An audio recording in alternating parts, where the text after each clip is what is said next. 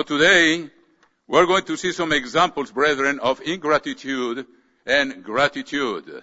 It's such an amazing subject because frankly, and I will explain you later if I have the time, I heard Mr. Armstrong saying ingratitude is the worst of sins. And I was thinking about why? Why is it? And I think I have the answer for you today, and I'm sure many of you know it.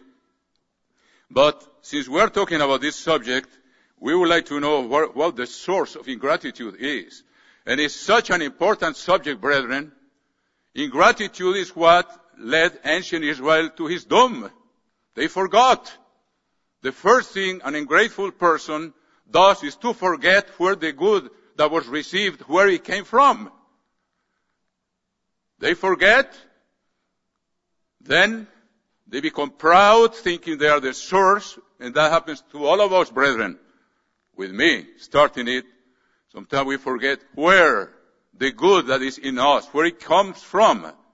And when we forget, we become proud, and after we become proud, we become rebellious. That's the order of ingratitude, as we will see today, brethren. And uh, what is demon is leading this nation of America, whom I love so much, and I learned to appreciate this nation. My father was the second coffee exporter of Colombia when I was a child, and he had many business with the United States of America. We're talking of the 50s, and when this country was at the peak of its glory and greatness. And he always told us, we have much to learn from the United States. And I learned to love this country and appreciate it and respect it. And now God has allowed me, because I was asked to stay here by the leadership of the church in Worldwide Church of God. They asked me to stay and work as associate editor for the Spanish publications. So I accepted it and I think it's been a, one of the most wonderful blessings in my life. And so, what is leading this country the way it's going? I read an article that Mr. Don Davis sent. He sent several articles about a, a pastor of a Protestant group that was very happy to have taken part in a drag queen's production. And he felt it was a unique spiritual experience, brethren. Yes, it was. But what spirit was behind it? I think you know it very well, brethren. I was dumbfounded and see how far this nation is going to the point where God calls it Sodom and Gomorrah and it hurts. But we know Christ will come to restore everything. And so I would like to, for us to go together, brethren, to chapter 28 of the book of Ezekiel and we start seeing the, the source, the first occurrence of ingratitude. And you know what that chapter is all about.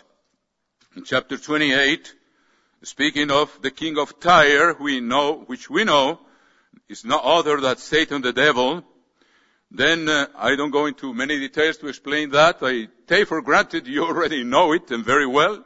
We need to know those things. It has been explained to us many times and it's a, it's a very important knowledge. I would like us to start reading here in chapter 28 of the book of Ezekiel and go to verse 12. And it says, God speaking to this, to this uh, cherub, and he says, let me start in verse 11. Moreover, the word of the Lord came to me saying, this is Ezekiel writing, Son of man, take up a lamentation for the king of Tyre, and say to him, Thus says the Lord God. And we know he's talking here to spiritual being, although he calls him the king of Tyre because he's possessing the king, the king of, of Tyre. And it says, you were the seal of perfection. I have read it in other versions. It says, you were the masterpiece of creation. Mr. Abson used to say, he was the best God could create as a created being. of course, how much more thankful we have to be that He's doing in us, creating something superior of a divine rank, the God's divinity. He's creating in us, He's by engendering us by His Spirit, begetting us by His Spirit. But as a created being, this was the best God could do. And He's doing something even better with us, brethren. So we have to take care of remembering gratitude and not fall into this. You were the seal of perfection, full of wisdom and perfect in beauty. You were in Eden, the garden of God. Every precious stone was your covering. And then he mentions all these, sardius, topaz, and diamond, beryl, onyx, and jasper, sapphire, turquoise, and emerald with gold. The workmanship for your timbrels and pipes were prepared for you on the day you were created. First important thing to keep in mind, God gave him his existence. God gave him his being, the, the, the tremendous opportunity to, to exist. And uh, God points that out right here in how he gave him everything. And we're going to see the wisdom he gave, the beauty he gave, how he dressed him, everything given free of charge for this being. We know he was not tested beforehand. And I say sometimes, we are being tested day by day because we want to be absolutely sure God wants to be that nobody is going to turn around in his kingdom. If we overcome all the tests when we are in the flesh, once we are in the spirit and no one can tempt us because God cannot be tempted, it will be of the divine species so God will make sure, He will be sure by then that no one is going to turn around and be ungrateful and rebel. So let's continue here. You walk back and forth in the midst of the fiery stones. You are perfect in your ways from the day you were created. He repeats again, you were created. I gave you your existence till iniquity was found in you. How was it found? Here it goes. By the abundance of your trading. Is uh, pointed out in several commentaries. That means murmuring or slandering. He's the father of lies. He was not satisfied with what God gave to him. We know he was preparing to attack the throne of God and be God himself the greatest expression of ingratitude to whom gave him the existence. You became filled with violence within, just by murmuring and murmuring. I remember before the rebellion of global, the, the disruption, I went to lunch with one of the ministers in headquarters who was the ones, one of the ones who betrayed Dr. Meredith. And he was with his wife in this restaurant supplantation there in Pasadena, eh, you know, in San Diego. And they start speaking evil of Dr. Meredith, him and his wife. I told them, listen, my friends, you go that way. There is someone who is going to help you, and the, the time will come we, we, you won't see anything good in this man. And that's how the man gets perverted when there is murmuring and gossip and hatred expressed in words and bad comments. So it's a warning for us. You became filled with violence within and you sinned. You see? You became filled with a desire to attack the throne of God, which you see in chapter 14 of the book of Isaiah. Therefore I cast you as a profane thing out of the mountain of God. Let's see verse 17. You, your heart was filled up, lifted up because of your beauty. You see, he forgot who gave it to him. He was so engrossed with his beauty, so dazzled with the beauty God had given him, eh, start looking at himself that he forgot where he came from. And I tell you, brethren, that might happen or that happens to all of us if we are not careful. So he lost sight of who gave him everything that he had. You corrupt your wisdom so that your mind becomes twisted by deceit for the sake of your splendor. He lost sight by looking at himself. He got blinded with himself. That's what God hates so much pride, my friends. We have to pray for humility. You defile, verse 18, your sanctuaries by the multitude of your iniquities, by the iniquity of your trading. That means your campaigning. So we see there that he forgot, he lost sight of who gave him everything, and that's exactly what happens to any of us. And I think we were that way before we were called by God and we were taught what humility is. Humility is humus to remember dust. Humus means dust. That we remember we are dust of the earth and we will return to the earth. Brethren, and without the Spirit of God, we will disappear forever. So, we have to keep those things in mind. Now, God knew this type of attitude of being blinded and forgetting, turning away, and becoming rebellious was transferred to His people.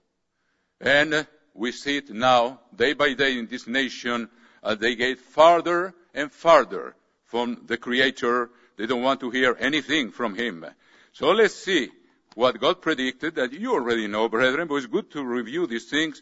In Deuteronomy chapter 31, God knew what the people were doing, were going to do. Let's go to Deuteronomy chapter 31 and verse 16. And the Lord said to Moses, I'm reading Deuteronomy 31 verse 16. And the Lord said to Moses, Behold, you will rest with your fathers, and these people will rise and play the harlot with the gods of the foreigners of the land, where they go to be among them. And they will forsake me. We're going to see that he uses the word to forget also. They are going to forsake me and break my covenant which I gave, I have made with them. Verse 19. Now therefore, write down this song for yourselves and teach it to the children of Israel. Put it in their mouths that this song may be a witness for me against the children of Israel. And it's so clear today what we see in America, in England, and all the Israelite nations of Europe. When I have brought them to the land flowing with milk and honey, of which I swore to their fathers, and they have eaten and filled themselves and grown fat, then they will turn to other gods and serve them and they will provoke, provoke me and break my covenant. So let's read this poem that God dictated to Moses that is of such amazing present importance for us and for this nation for the whole world. Chapter 32 of the book of Deuteronomy. God is a poet, you know. A man according to his heart was the sweet singer of Israel. David was a poet. Give ear, O heavens, and I will speak, and hear, O earth, the words of my mouth. Let my teaching drop as the rain, my speech distill as the dew, as rain drops on the tender herb, and as showers on the grass. For I proclaim the name of the Lord. Ascribe greatness to our God. He is the rock. His work is perfect. For all his ways are justice. A God of truth and without injustice. Righteous and upright is he. They have corrupted themselves.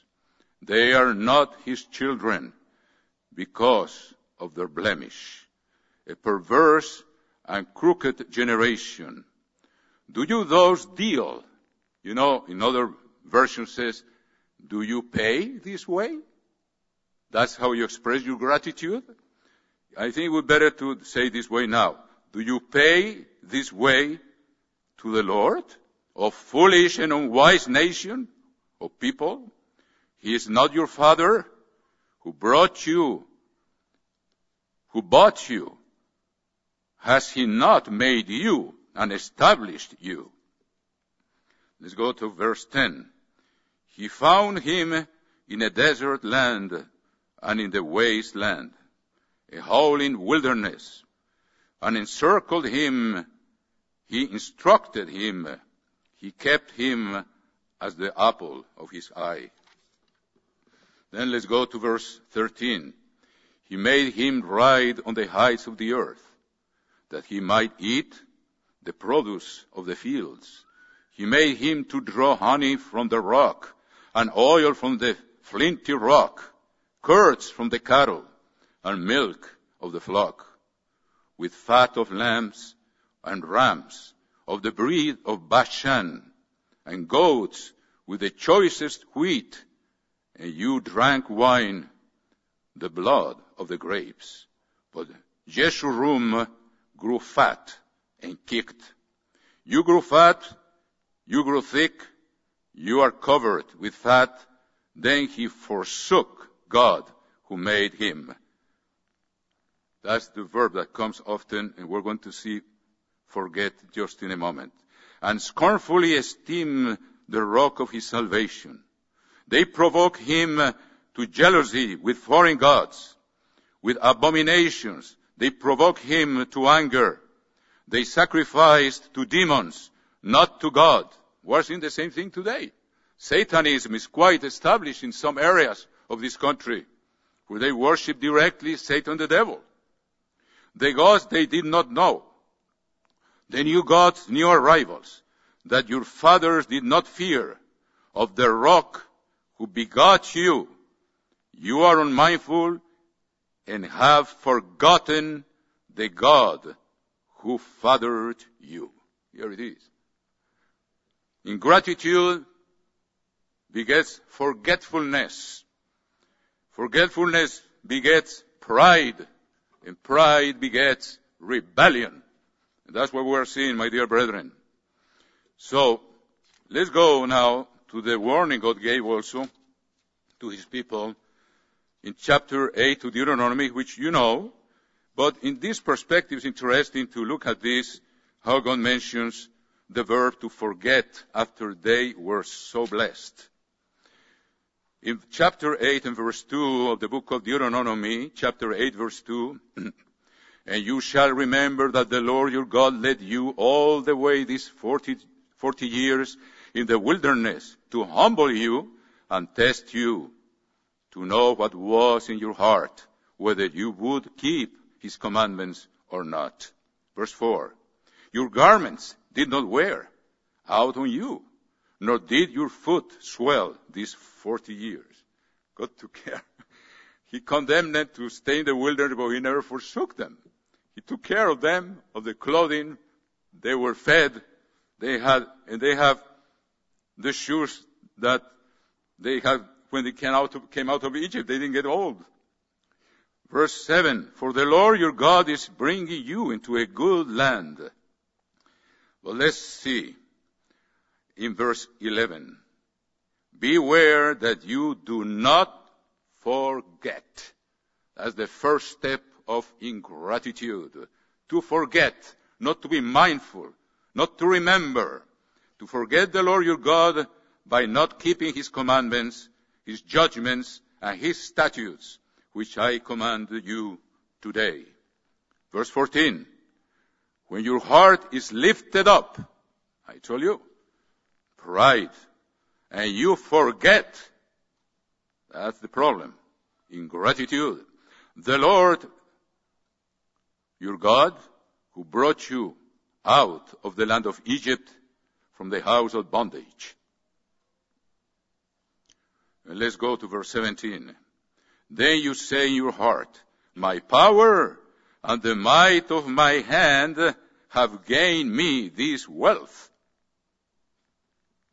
That's why God warns us riches, beauty, and intelligence can become a source of pride.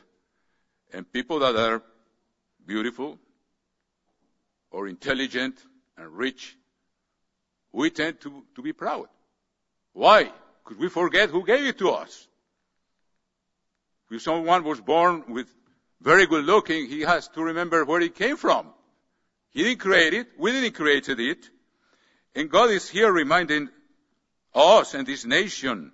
Then when you, when you, you say in your heart, my power and the might of my hand hath gained me this wealth. And you shall remember. You there is already forgetfulness, forgetfulness, and remembering in contrast. And you shall remember the Lord your God, for it is he who gives you the power to get wealth, that he may establish his covenant, which he swore to your fathers, as it is this day. Verse 19. Then it shall be, if by any means forget the Lord, you forget the Lord your God, and follow other gods, and serve them and worship them, I testify against you this day that you shall surely perish. That's exactly what's happening right now before our eyes. This nation is on the brink of perishing. As the nations which the Lord destroys before you, so you shall perish because you would not be obedient to the voice of the Lord your God. So there we have that tremendous warning from God for us today, brethren.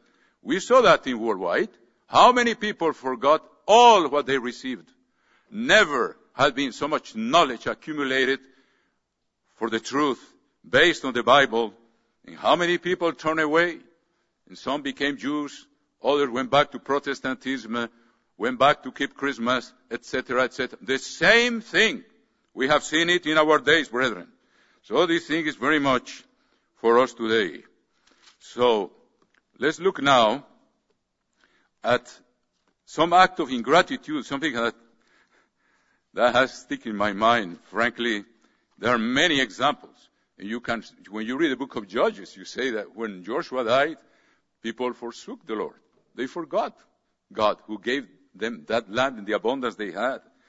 And the words that we read in Deuteronomy in the Song of Moses were fulfilled to the letter. Well, let's see an example here in chapter, let's read uh, Second Chronicles, Second Chronicles, an example of someone who forgot something very important. It has stayed in my mind since I read this years ago. And it says here, speaking of Jehoshaphat, the king of Judah, he was greatly blessed by God, but he, he made some grievous mistakes.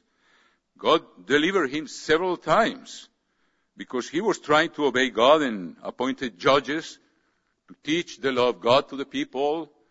And he did things well, but he made some mistakes like the one we're going to read here.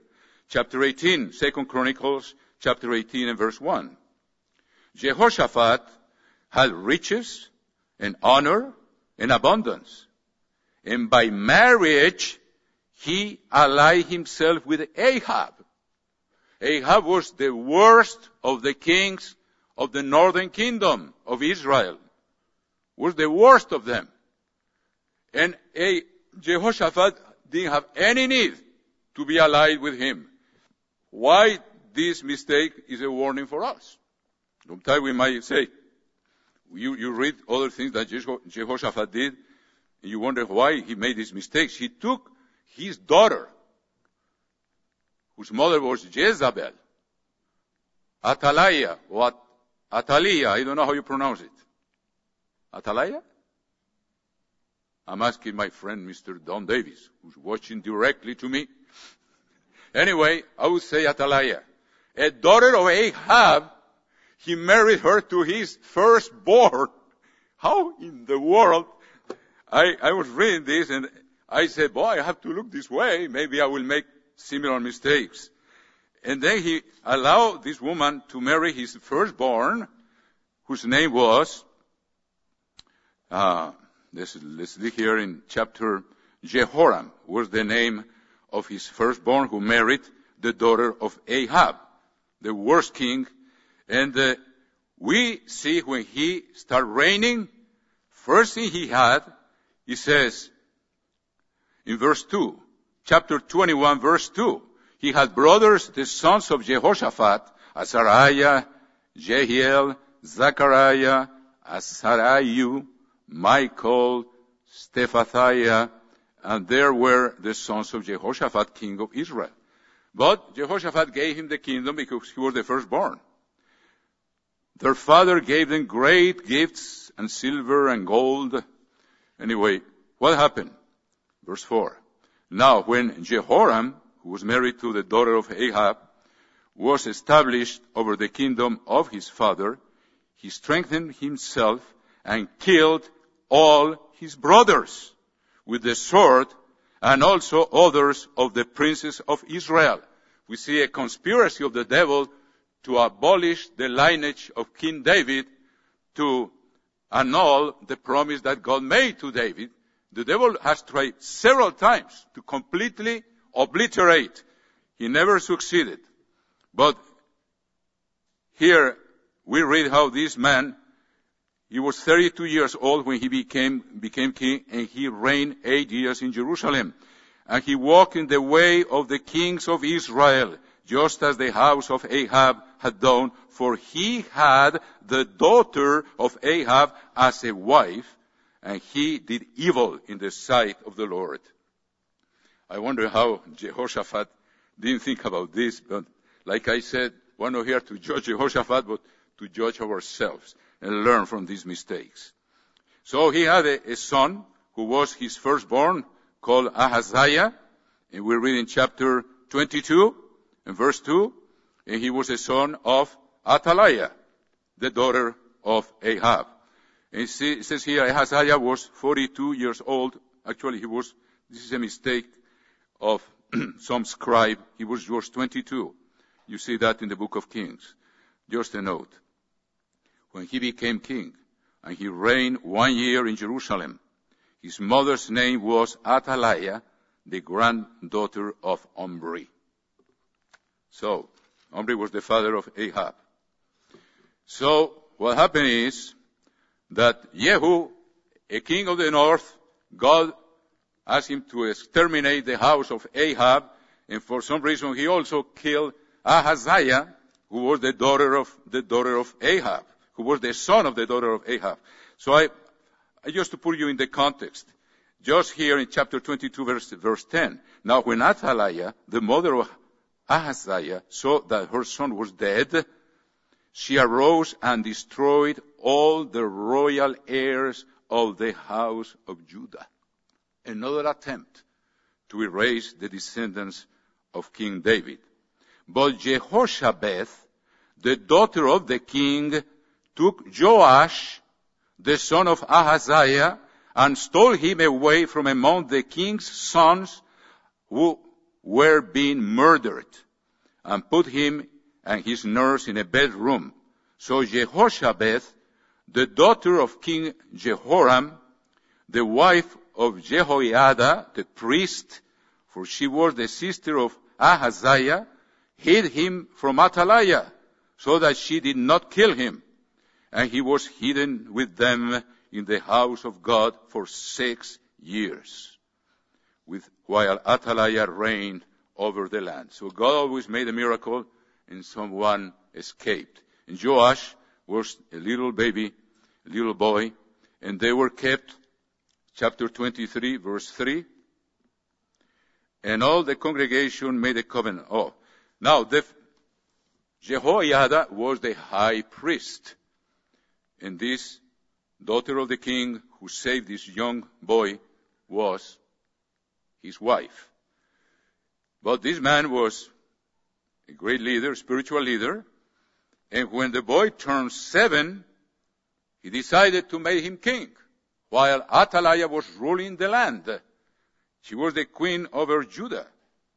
And then he talked to all the Levites and the heads of hundreds, and he put them together and organized it very well. I don't read all the detail. And he said, then all the, chapter 23 verse 3, then all the congregation made a covenant with the king in the house of God, and he said to them, behold the king, the king's son, he shall reign as the Lord has said of the sons of David. And then in verse 12, the, the people were excited, they were yelling, said, leave the king, because they were oppressed by this woman. And in verse 12 it says, Now when Athaliah heard the noise of the people running and praising the king, she came to the people in the temple of the Lord. And she said, treason, treason. Then the high priest ordained her to be executed, and she was executed. And let's go now to chapter 24. He says, let's read chapter 23 verse 16. Then Jehoiada made a covenant between himself, the people, and the king, that they should be the Lord's people. And all the people went to the temple of Baal and tore, tore it down.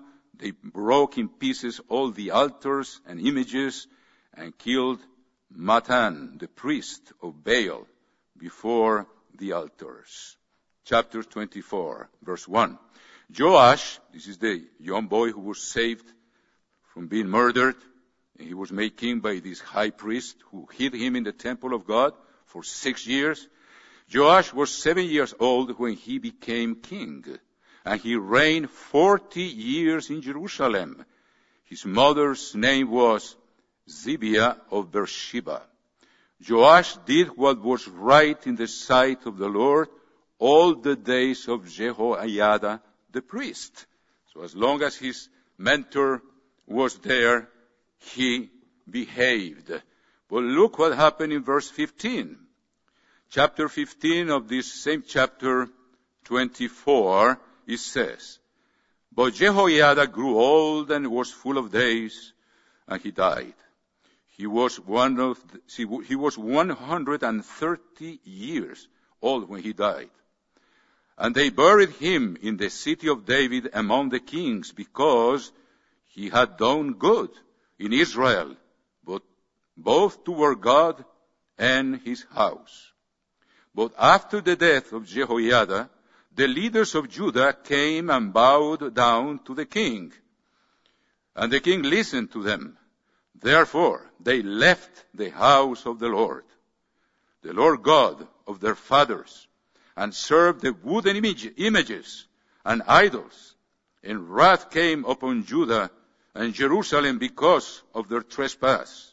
Yet he sent prophets to them to bring them back to the Lord, and they testified against them, but they would not listen. Now, let's read this. Verse 20. Then the Spirit of God came upon Zechariah, the son of Jehoiada. He was a young man, the son of the high priest, who has saved the little boy, protected him, made him king. He, he designed a wonderful strategy. If you the, you read the details on how he would be protected. And he says, Then the Spirit of God came upon Zechariah, the son of Jehoiada, the priest who stood above the people and said to them, Thus says, the, says God, why do you transgress the commandments of the Lord, so that you cannot prosper? Because you have forsaken the Lord. He also has forsaken you. So they conspired against him, and at the commandment of the king, the one who's He's the son of the one who saved his life and made him king. At the command of the king, they stoned him with stones in the court of the house of the Lord. Thus Joash, the king, did not remember. This is one of the most striking examples of ingratitude I have found, there are many, those Joash the king did not remember the kindness which Jehoiada, his father, I mean the father of Zechariah, had done to him, but killed his son. And as he died, he said, the Lord look on it and repay. So there we have a striking example of gratitude. To kill the son of the man who saved his life, hid him, made him king, and was his mentor for 40 years. It's just amazing, brethren. So striking. I, I, know, I never forgot that. It just hit me hard. Now, let's look at some examples in the New Testament. In 2 Timothy, we read something very interesting here. It's the last, one of the last letters, probably the last one Paul wrote to his disciple and beloved disciple Timothy that he considered his, his son in the Lord. In chapter 1, here, here Paul is prisoner. He's humbled, humiliated under this probably Nero who had him in prison. And in this letter he says, I'm about to be offered as a sacrifice. Paul was getting ready to die. But he writes to, to his dear disciple Timothy in chapter 2 and verse 15 and says, This you know, that all those in Asia have turned away from me, among whom are Phygelus and Hermogenes. That was the man who had dedicated his whole life to serve these people. It seems that there were people of Asia that were in Rome, but they were afraid and they were ashamed of the chains of Paul. They decided to turn away and go. You know, Christ said to his twelve disciples, You are going to leave me alone. And let God keep us from that, brethren, because times are coming when some of us will be persecuted and probably put in prison or and Christ said, many will betray each other. Because when people see someone in disgrace, we have the tendency to turn our backs and get away. And uh, here, Paul is but he mentions an act of gratitude that we should read immediately after. He says in verse 16, But the Lord grant mercy to the house of Onesiphorus, for he often refreshed me and was not ashamed of my chain. But when he arrived in Rome, he sought me out very diligently who knows where the Romans had put Paul in a prison? Who knows in a lost corner of that whole city? But Onesiphorus, he went there, he was not ashamed, he did not forget who that man was. And they learned the truth through him. And he said, when he arrived in Rome, probably he was a businessman, he sought me out diligently and found me. The Lord grant to him that he may find mercy from the Lord in that day. And you know very well how many ways, in how many ways he ministered to me in Ephesus. A man who was loyal. You know, loyalty and gratitude go, go hand in hand. An act of disloyalty is an act of ingratitude. Let's read it. There's more examples here. He says in chapter 3 and verse 7. Oh, that's another one. Chapter 4 and verse 9, brethren. Be diligent to come to me quickly. Oh, Paul, Paul wanted probably Timothy to be there before he was executed. You know, his head was going to be cut off. He was a citizen of Rome, he would not be crucified. For Demas has forsaken me. It's another pain for a man who is in prison after dedicating, after his conversion, his whole being to the service of God and his people. For Demas has forsaken me. He appears as, as to be one of his companions when he writes to Colossus. You, you read his name there in the epistle to the Colossians. For Demas has forsaken me, having loved this present world, and has departed for Thessalonica. Crescens to Galatia, Titus for Dalmatia. We're not sure these were forsaking him, but he didn't send them. Seems that it was their own decision because he mentioned that he, in verse 12, Tychicus I have sent to Ephesus, but the others do not seem to have sent by Paul. We don't know. Now let's read verse chapter 4 and verse 16. At my first defense, no one stood with me, but all forsook me. May not be charged against them. So, there are examples for us, brethren, to be ashamed of someone who falls in disgrace and who. Let's read the example of King David.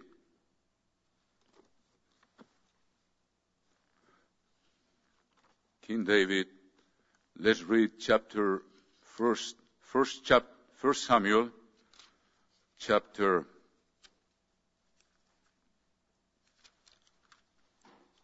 First Samuel.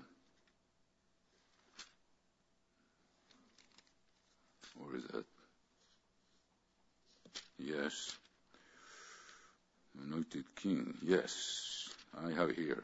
Chapter 18. You know the covenant that he made with Jonathan, his friend.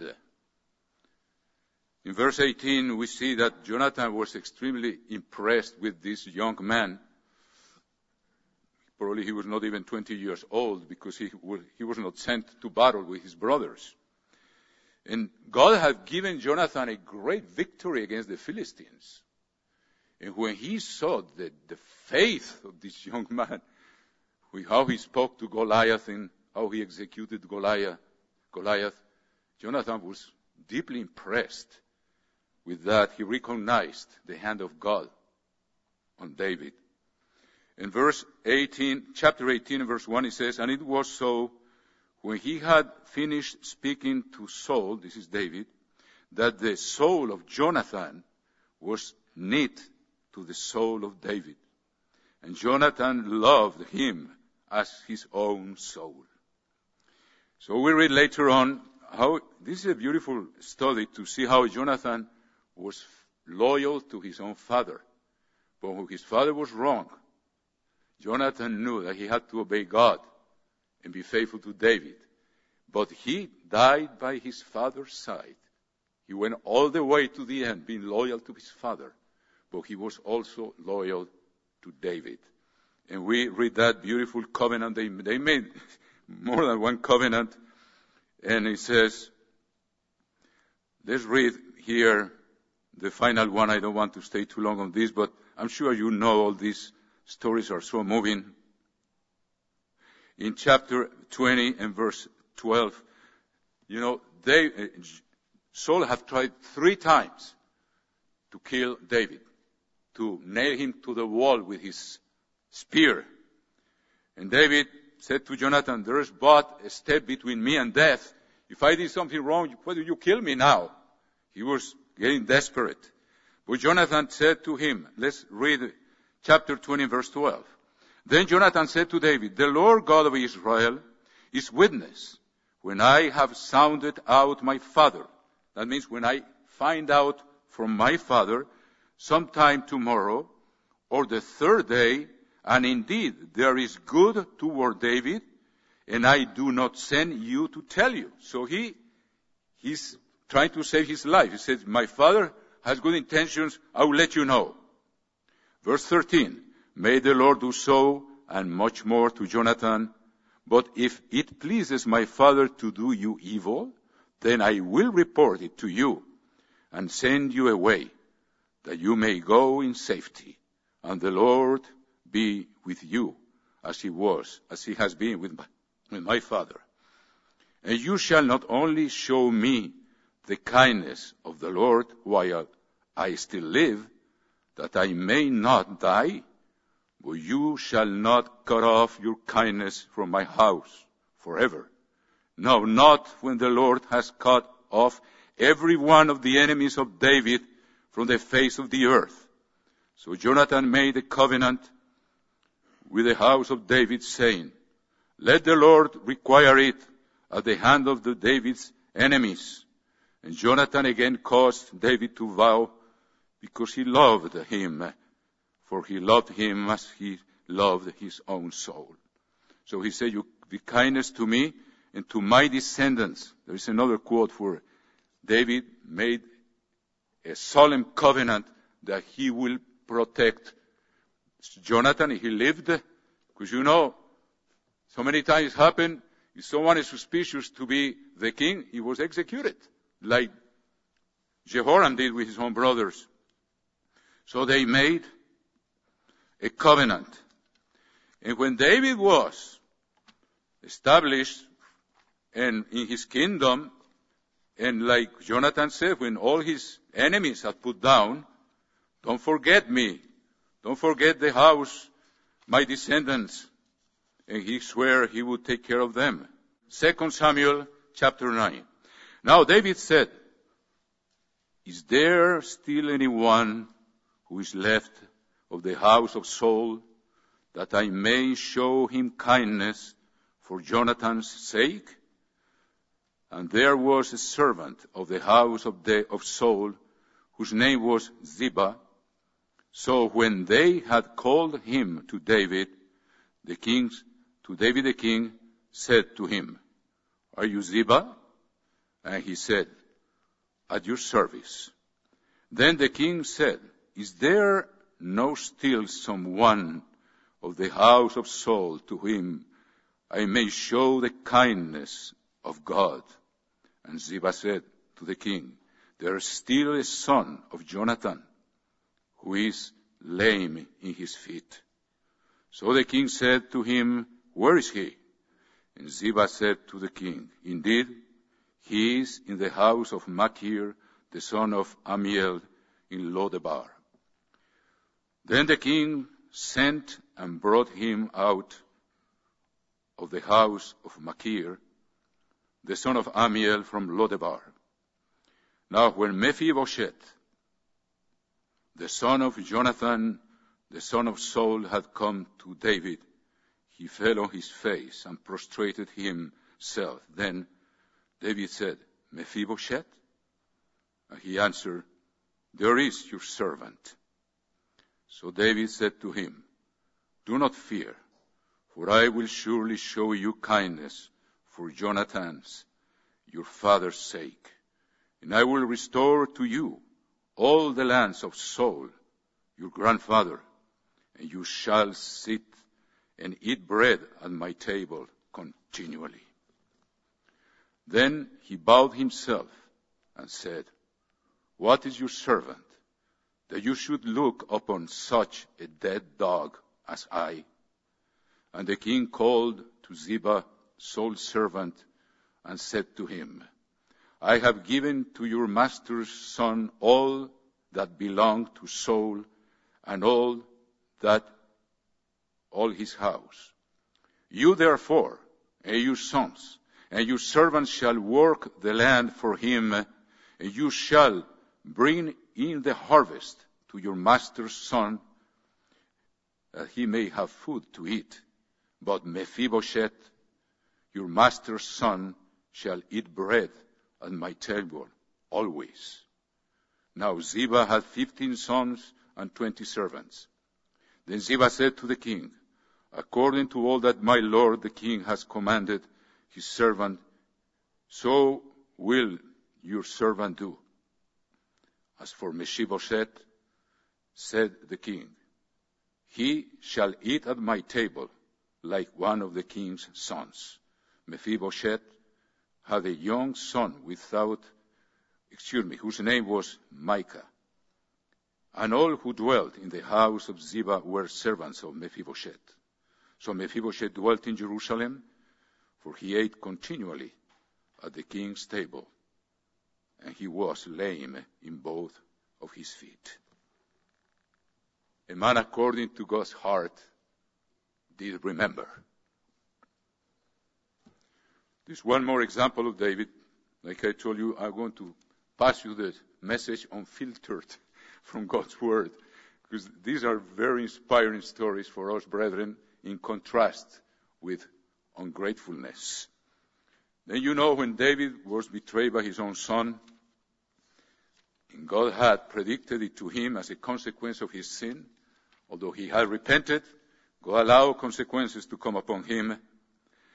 And David fled from his own son. He was despised. He was humbled, humiliated. But some people, that was not a deterrent for some people to respect the, the king. So he fled, and he, I don't go all the details, you probably know. And they crossed the desert beyond the Jordan and they arrive in Mahanaim. And verse, I, I'm going to read chapter 19 of 2 Samuel verse 31. And Barzillai the Gileadite, Gileadite came down from Rogelim. But first, these people, they took care of David and provided him with all what he needed with his men when he, when he was fleeing from his son Absalom. Oh, here it is, brethren. It's in chapter 17, verse 27. This is what Barzillai and others did for David and the men that were with him when he was fleeing from his son. Chapter 17, verse 27. Now, it happened when David had come to Mahanaim that Shobi, the son of Nahash from Rabbah of the people of Ammon, Machir of the, the son of Amiel from Lodebar, and Barzillai, the Gileadite from Rogelim, brought beds and basins, earthen vessels, and wheat, barley, and flour, parched grain and beans, lentils and parched seeds, honey and curds, sheep and cheese of the herd, for David and the people who were with him to eat, for they said, the people are hungry and weary and thirsty in the wilderness. So when David finally won that battle, God always gave him the, the victory and he returned. He was on his way back to Jerusalem. Then in chapter 19 and verse 31, we read how David did not forget the good that was done to him.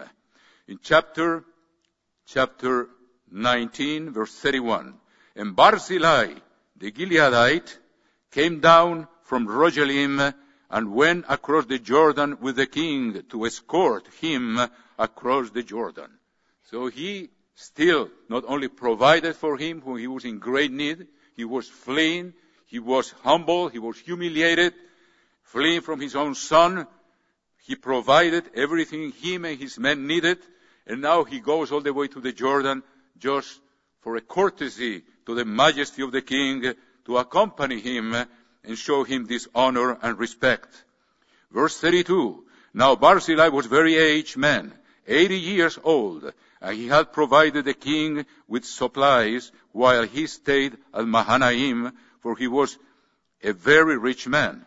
And the king said to Barzillai, Come across with me, and I will provide for you while you are with me in Jerusalem. But Barzillai said to the king, How long have I to live, that I should go up with the king to Jerusalem? I am today eighty years old can I discern between the good and bad? Can your servant taste what I eat or what I drink? Can I hear any longer the voice of singing men and singing women? Why then should your servant be a further burden to my lord the king. Your servant will go a little way across the Jordan with the king, and why should the king repay me with such a reward? Please let your servant turn back again, that I may die in my own city and be buried by the grave of my father and my mother. But there is your servant, Chimham. So he tell, take him and do that kindness to him. Verse 39.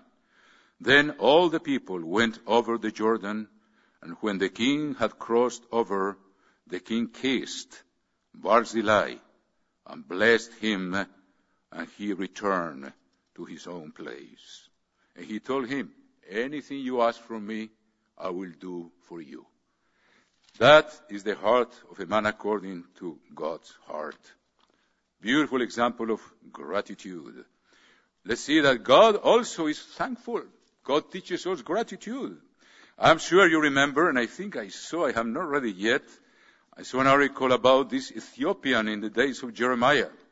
Let's read that story too today to remember thanksgiving and gratitude and that God, God gives us examples of how He is grateful too. He does not forget the good that is being done to Him. Chapter 38 of Jeremiah. Chapter 38. Now Shephatiah, the son of Mattan, Gedaliah, the son of Pashur, and then he mentioned all these people.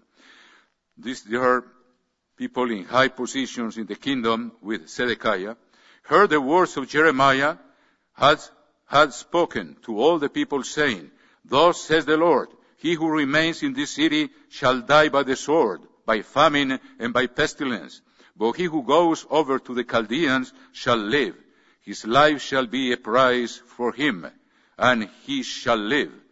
Thus says the Lord, this city shall surely be given unto the hand of the king of Babylon's army, which shall take it. Therefore the princes said to the king, Please, let this man be put to death, for thus he weakens the hands of the men of war who remain in this city, and the hands of all the people. So the king was very weak. Zedekiah, you know, he might have, he had made a covenant with, with, with Nebuchadnezzar. He made him king. He promised he was going to be his, his, uh, he would pay tribute to him. And as Nebuchadnezzar was going, he turned to Egypt. And God rebuked Zedekiah for not having the character to keep his word. And now he's so weak, he tells these people, okay, he is in your hands.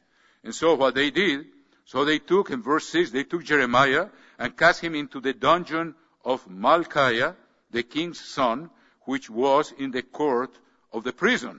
And they let Jeremiah down with ropes and in the dungeon there was no water, but mire. So Jeremiah sank in the mire. Now comes the story here. Now Ebed-Melech, an Ethiopian, one of the eunuchs who was in the king's house heard that they had put Jeremiah in the dungeon. When the king was sitting at the gate of Benjamin, Ebed Melech went out of the king's house and spoke to the king saying, My lord the king, these men have done evil in all that they have done to Jeremiah, the prophet, whom they have cast into the dungeon Uh, and he is likely to die from hunger in the place where he is, for there is no more bread in the city. Then the king commanded him, and he said, go and take 30 men and take uh, your know, ropes and go and rescue Jeremiah. And let's read here, verse 12. Then Ebed-Melech, the Ethiopian, said to Jeremiah, please put these old clothes and rags under your armpits, under the ropes. And Jeremiah did so. So they pulled Jeremiah up with ropes and lifted him out of the dungeon. And Jeremiah remained in the court of the prison. Well, that's not the end of the story. God was watching, brethren. And let's read what he says. The next page. The gratitude of our Lord, the Creator. He says, chapter 39 and verse 15 of the book of Jeremiah. Now the word of the Lord had come to Jeremiah while he was shut in the court of the prison, saying, Go and speak to Ebed Melech the Ethiopian, saying, Thus says the Lord of hosts, the God of Israel, Behold, I will bring my words upon this city for adversity and not for good, and they shall be performed in that day before you. But I will deliver you in that day, says the Lord, and you shall not be given into the hand of the men of whom you are afraid. For I will surely deliver you, and you shall not fall by the sword, but your life shall be as a prize to you, because you have put your trust in me, says the Lord. God watched, and he saw it. Beautiful story, brethren. Jesus Christ himself. Let's look at these acts of gratitude who are inspiring for us. In chapter 9 of the book of Mark, chapter 9 of the book of Mark, Christ said,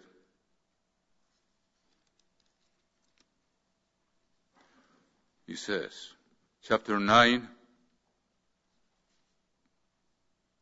verse 40, Mark 9:40, for he who is not against us is on our side. Verse 41, for whoever gives you a cup of water to drink in my name because you belong to Christ, assuredly I say to you, he by he will by no means lose his reward. Just a glass of cold water, and God promised he would not lose his reward. So God is grateful. He's our example, supreme example. And there's another beautiful story here, chapter 14 of the same gospel. Chapter 14 of the same gospel. He says in verse 3, and being in Bethany at the house of Simon, this is just before his death, in, in the house of Simon the leper, as he sat at the table, a woman came having an alabaster flask of very, very costly, very costly oil or spikenard. And she broke the flask and poured it on his head. But there were some who were indignant among themselves and said, Why was this fragrant oil wasted? For it might have been sold for more than 300 denarii and given to the poor. And they criticized her sharply. But Jesus said, Let her alone. Why do you trouble her? She has done a good work for me. For you, have the poor with you always. And eh, whenever you wish, you may do them good. But me, you do not always, you do not always have. She has done what she could. She has come beforehand to anoint my body for burial. Assuredly I say to you, wherever this gospel is preached, throughout the whole world, what this woman did will also be spoken as a memorial to her. And it's happening right now here. Christ said she will be remembered.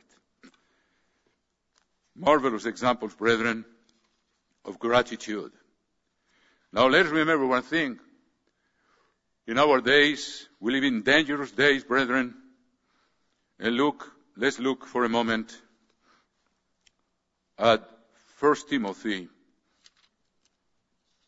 2 Timothy. Just one things of many we have to keep in mind to remember and not forget. But here this is a very important one in 2 Timothy chapter 3. 2 Timothy chapter 3 verse 1. But know this, that in the last days perilous times will come. For men will be lovers of themselves, lovers of money, boasters, proud, blasphemers, disobedient to parents, unthankful. They will forget any benefits, especially from their parents. He put it together here, unholy. Now let's go to the first letter to Timothy, chapter 5. And let's read here what Paul says in verse 4. 1 Timothy 5 4. But if any widow has children or grandchildren, let them first learn to show piety at home and to repay, to repay, to recompense their parents, in plural, is including in this phrase father and mother. For this is a good and acceptable before God. And he says, verse 8, but if anyone does not provide for his own, and especially for those of his household, he has denied the faith and is worse than an unbeliever. We live in a time where parents are disrespected, a time where parents are forsaken in uh, in uh, convalescent homes. I know several cases. The children disappear, and they let the parents be taken by the government, and these people there that don't really care much for them. That's a horrible sin before God, brethren. A terrible thing of forgetting and being unthankful and being rebellious and disobeying God. So that's one of the things that we have to keep in mind, which close to all of us. We all have parents, some young parents, other elderly parents. We should remember to show gratitude and Christ rebuked greatly the Pharisees as we can read in chapter 7 verse 7 of the book of Mark too. Let's read that, brethren. Chapter 7 verse 7, Christ said, And in vain they worship me, teaching as doctrines the commandments of men. For laying aside the commandment of God, you hold the tradition of men, the washing of pitchers and cups, and many other such things you do. And he said to them, All well you reject the commandment of God, that you may keep your tradition. For Moses said, honor your father and your mother. And he who curses father or mother, let him be put to death. But you say, if a man says to his father or mother, whatever profit you might have received from me is korban, that is dedicated to the temple. And you no longer let him do anything for his father or his mother making the word of God of no effect through your tradition which you have handed down. And many such things you do. That means we have to honor our parents as we're young when they corrected us, like Paul says in chapter 6 of Ephesians. And when they get old, it's our obligation to never allow anything, if they lack anything, we have the obligation to repay them, to recompense them, to thank them, to thank them, to give them honor and provide for them whatever they need. Now there are extreme situations they have to be in a convalescent home, but we should never forsake them. Never. Never, brethren. So those are acts of gratitude that we have to remember. Thanksgiving to be thankful to our parents. And now, just to conclude, brethren, I was thinking, why did Mr. Armstrong say ingratitude is the worst of sins? When you think about it, brethren, let's go to Hebrews chapter 10.